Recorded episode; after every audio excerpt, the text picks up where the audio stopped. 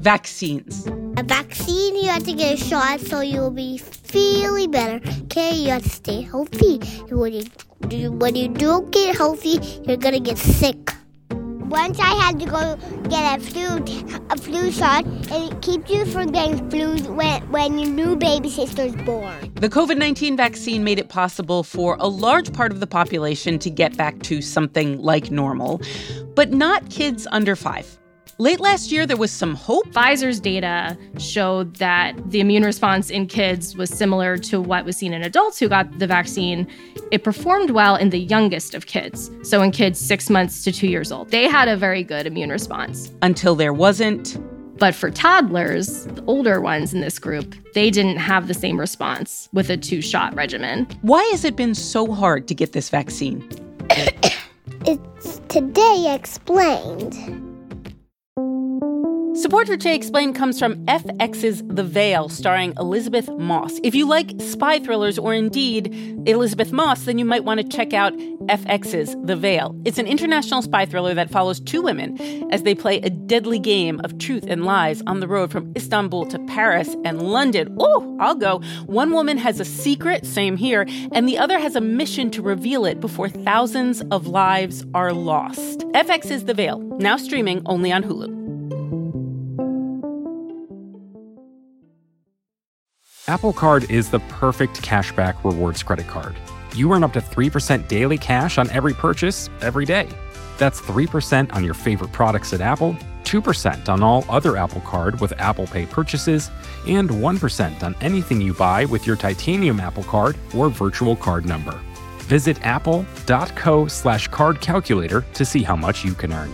Apple Card issued by Goldman Sachs Bank U S A, Salt Lake City branch, subject to credit approval, terms apply.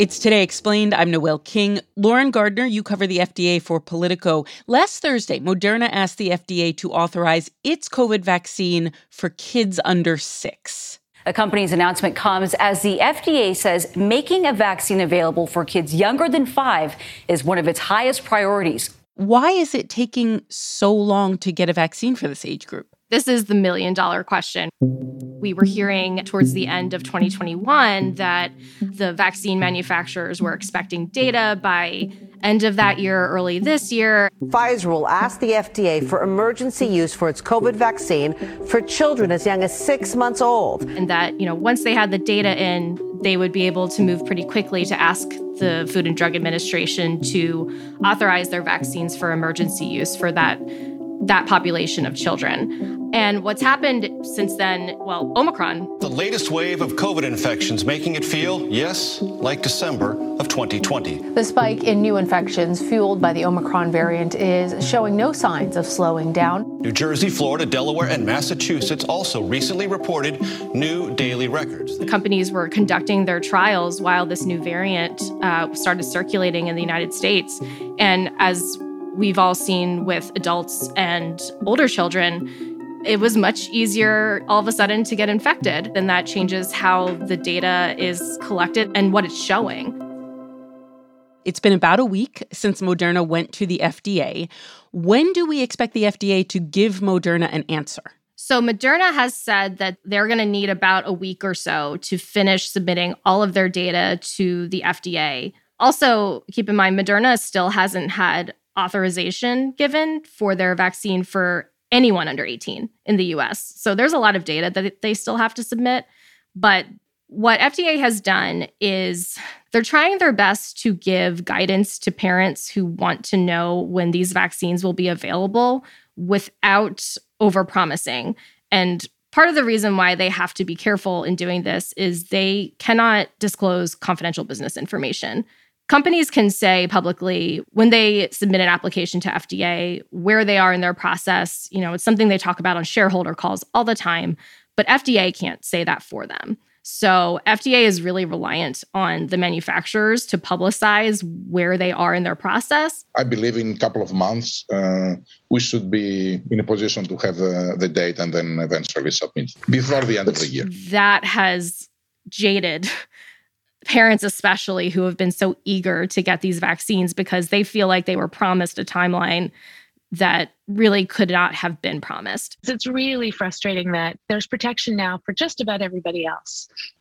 But um, those of us who, who have young kids are stuck. They haven't specifically said when the Moderna vaccine for kids under six will be considered. Um. But they've held three dates in particular for pediatric vaccines. Keep in mind, too, we're expecting data from Pfizer in the next couple of weeks. So that will also factor into what comes up when. But Pfizer decided we need to look at what a third shot does for kids. If they wait a little longer, if they administer the third dose in that clinical trial, they'll have a very firm picture of what level of effectiveness the vaccine is delivering. So once that happened, there had been discussion about, you know, maybe we move forward on authorizing two doses of the vaccine, but knowing we might have to add a third in there.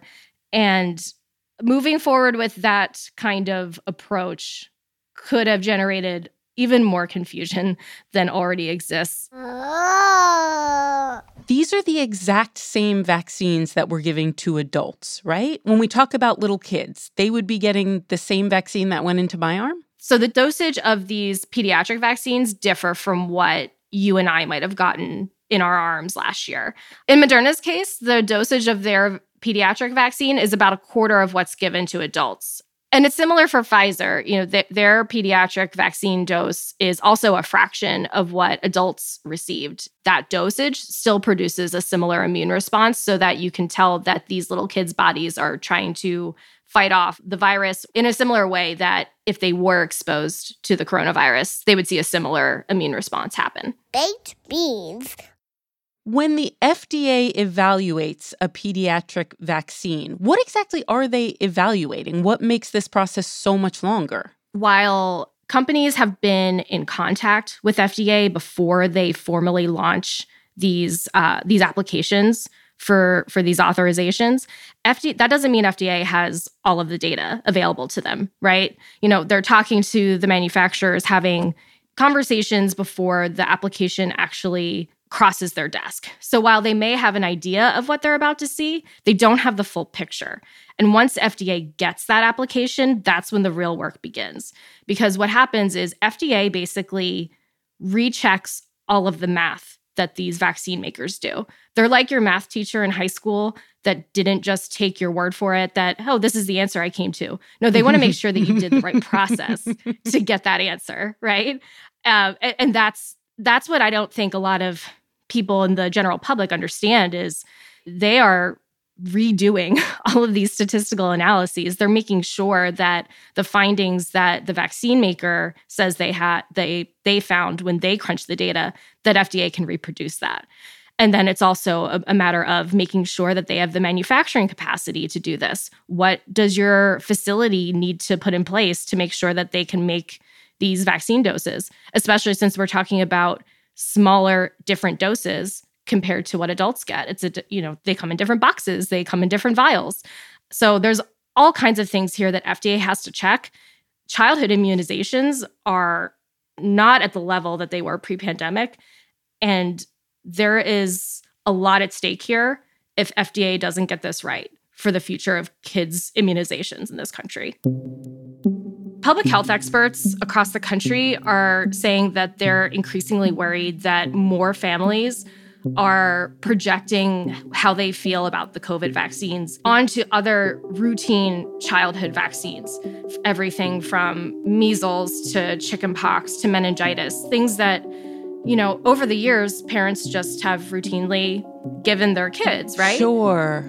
Yes. Yes. If you think all the way back to polio, there was a, a period of time where there was a bad batch of polio vaccine.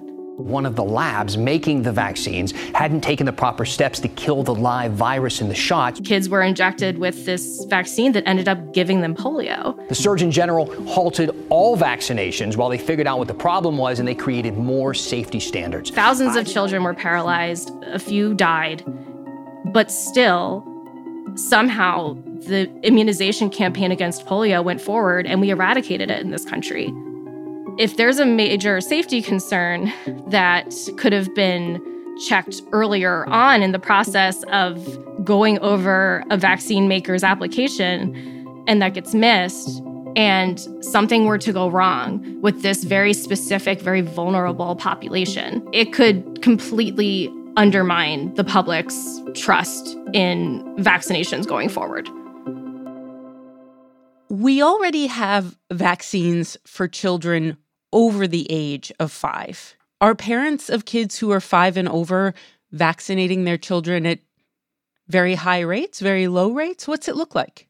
While the vaccine is certainly popular for some parents, the rate nationwide is not super high. It's about thirty percent right now for uh, kids between the ages of five and eleven who are fully vaccinated. thirty percent. Huh. Yeah, and the rate's a little bit higher as you go up in age groups. So the twelve to seventeen-year-olds, it's a slightly higher rate. Of course, they've also been able to get vaccinated for a longer period of time than kids between five and eleven.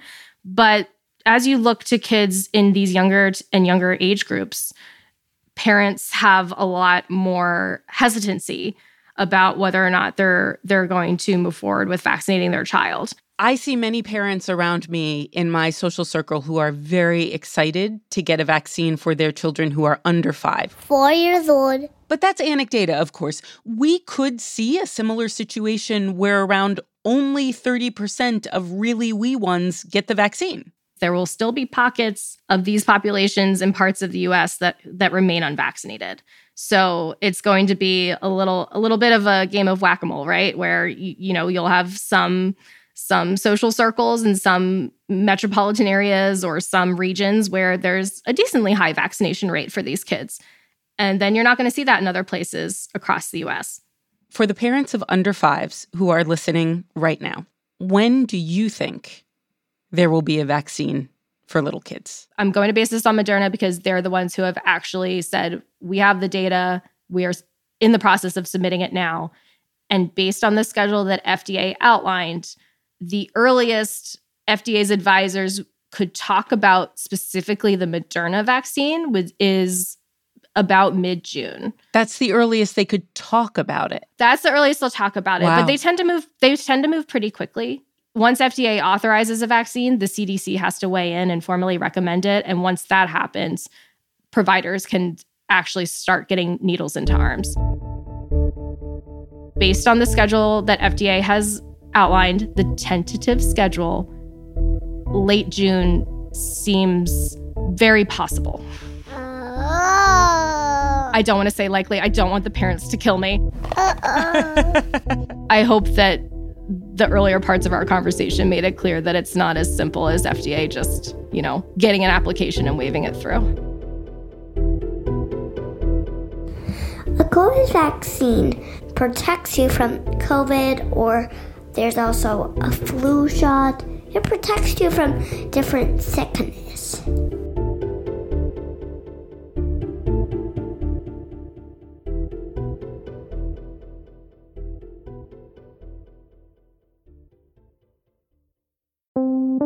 Support for Today Explained comes from Mint Mobile, the only cell phone that tastes good. When the deal is too good to be true, there's probably a catch, right? That incredibly cheap flight to Europe?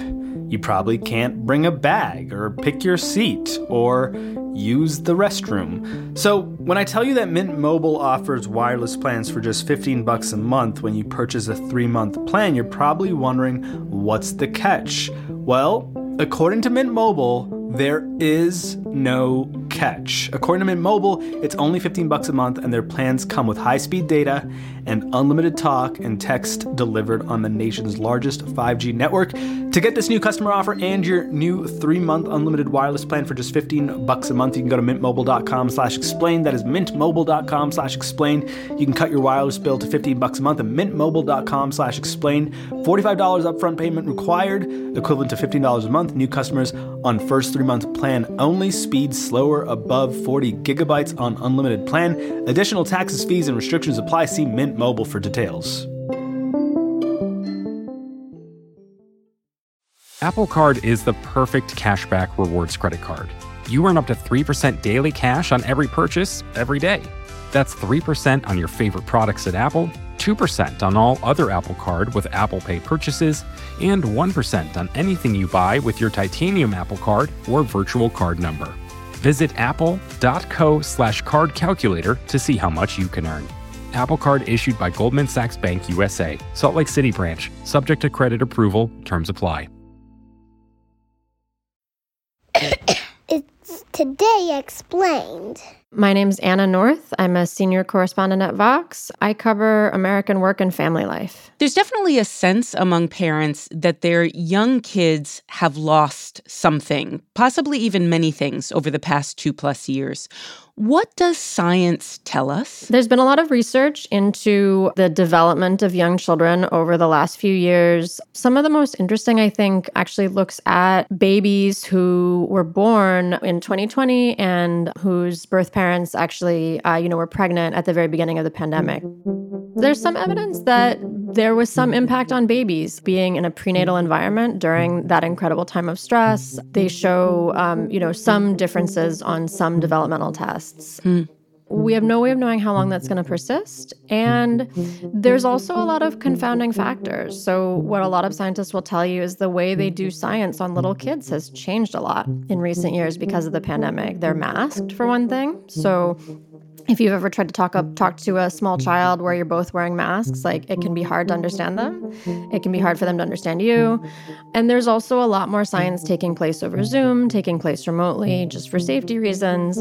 That can change the outcomes that you get. So on the one hand, I think experts have been studying this question a whole bunch. And on the other hand, there's still a ton of looming questions.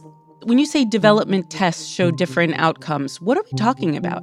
Some of the motor skills questions that experts will look at are things like, can the baby plank? So can the baby, um, you know, lift up on, on feet and on hands and sort of hold their body straight? You know, other things include, like, is the baby rolling over? Can the baby roll over from their back to their stomach?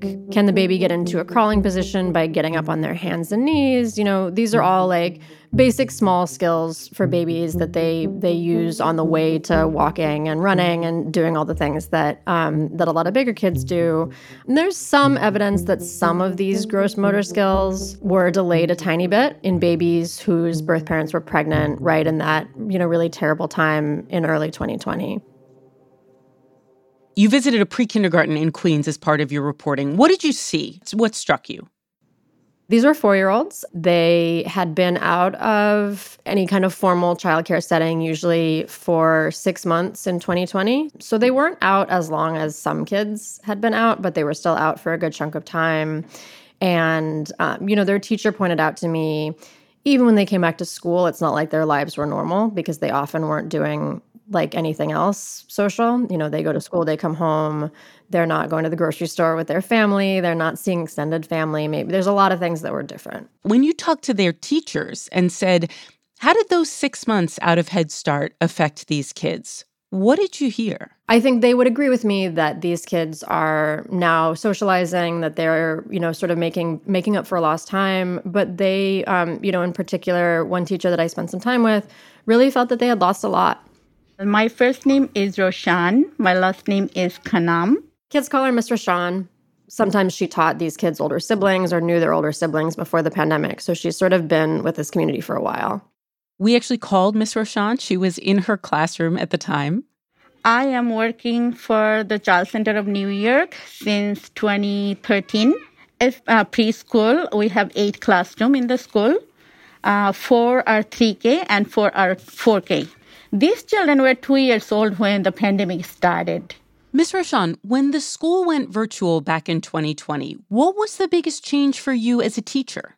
Ooh, it was so hard. I never even heard the word Zoom before. Like, uh, it was so hard. It was so hard. But we made it possible. What do you think was hardest for the little kids? Each, you know, each child is different. They're so used to see the YouTube video and thing, but learning in front of the computer like half an hour is really hard for them because of, of the age group. They cannot concentrate so much for a long time, even though we used to tell them that, okay, now you see your friend, look, she's in the computer, look who is who you see, talk to them, say hi, hello. They were kind of like stuck somewhere, I don't know, but they don't talk with the friends, not at all. Are there any specifics that you've noticed, like they behave better or, you know, they talk less in class or they talk more in class? What do you think is the biggest change? I see a lot of change. This group now, they are more independent in one, what sense, let me tell you. Like we have a cent- we have centers throughout the classroom. In the writing center, children used to have the crayon, pencil, you know, the paper, uh, the scissors, or whatever they need, they're writing to make art or something. Now, They don't have, we don't have that in the writing table. We have everything in a little box for the children. And that box go to their cubby. So they are responsible for their box. They take it out when they need to write.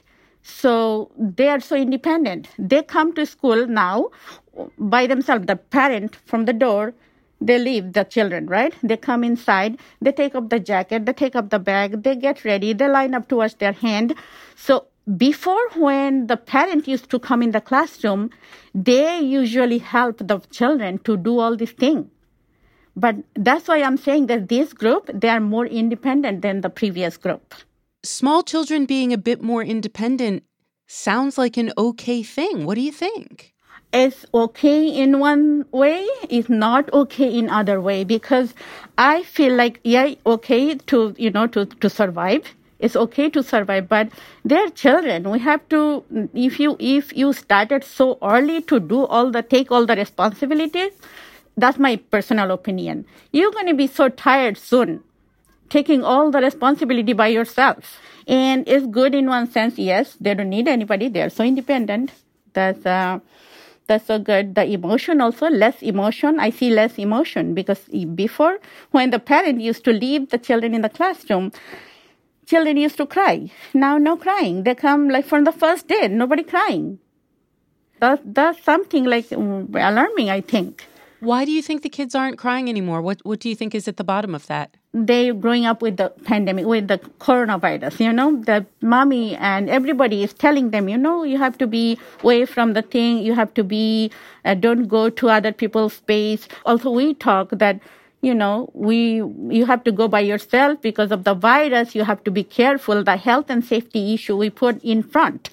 So that's maybe, mm, you know, mm, motivate them to be not crying, but be safe. You're saying you think it's really affected how they see the world. Yes, of course, because uh, back in the days, they, the, even the parents, the adult w- would not the, tell them too much about the viruses and things. Like we nowadays, everybody talking about being healthy, being safe, being uh, um, cautious about the virus and not being sick. So all these things, yes, all these things affect the children. They used to not go to the park. They used to not go to the store. They used to not go to the movie, not to the museum, not to the beach, nowhere, just at home. You know, the most important thing for them to have a friend. They, if the most hated phrase for them is, I'm not your friend. That's like, Aww. That's so heartbroken for them. So heartbroken. Most, mostly they like the friend. They like to be with the other, and they learn through the interaction. They learn through the physical interaction, the um, mental interaction, all kind of like they even are also the language. Language play a big role to develop, to learn, you know. Do you think it's going to take work to get kids back on track, or do you think they're resilient? They are more resilient. That's that's true. They are resilient, but there will be an effect on them as they are going to the bigger world. And uh, this group, in the because of the mask, I'm going to say, they have the speech problem a lot. Children learn through imitation, through interaction. They don't really see our lips are moving. It's a big problem. They're learning now, no matter what language you are talking, you are speaking, you are learning the language. This is the age you are learning the language. So it's really hard for the, this group. Did you have to do school at home at all? No, only only virtual. Oh, okay. Do you like school in person better? Yes. What um, what can you? Because what did you not I like about? I couldn't see my best friend. What at school makes you really happy? Um, seeing my best friend and like playing with him. We play together and we um like we climb stuff and mostly it, he runs off from me. Oh, and then you chase him? No. No. I play. I I I find it. I find another friend, and then I just play with that friend. Oh, okay. Before we go, a few summers back, Today Explained did a mini-series just for kids. Today Explained to Kids is coming back this summer, and the people making it have a request. They want to hear from the young people in your life who have a favorite plant-based meal or snack. It will not shock you to learn that this is for an episode about eating less meat. If you got one of those young people, please have them send us a voice memo if they wish. You can email recordings to today explained at vox dot com. The deadline for submissions is May fifteenth. And just know we might use your child's voice memo in Today Explained to Kids. If you want more information, there's a link in our show notes. Today's episode was produced by Victoria Chamberlin. It was edited by Matthew Collette. It was engineered by Paul Mounsey. And it was fact-checked by Laura Bullard and Tori Dominguez. I'm Noel King. It's Today Explained.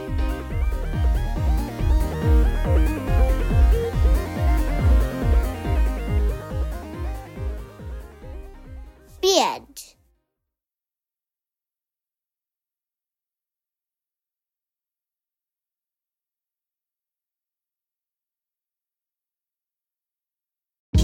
Hey, this is Scott Galloway, author, professor, entrepreneur, and most importantly, host of the Prop G podcast. We got a special series running on right now called The Future of Work, where I answer all your questions on, surprise, the future of work.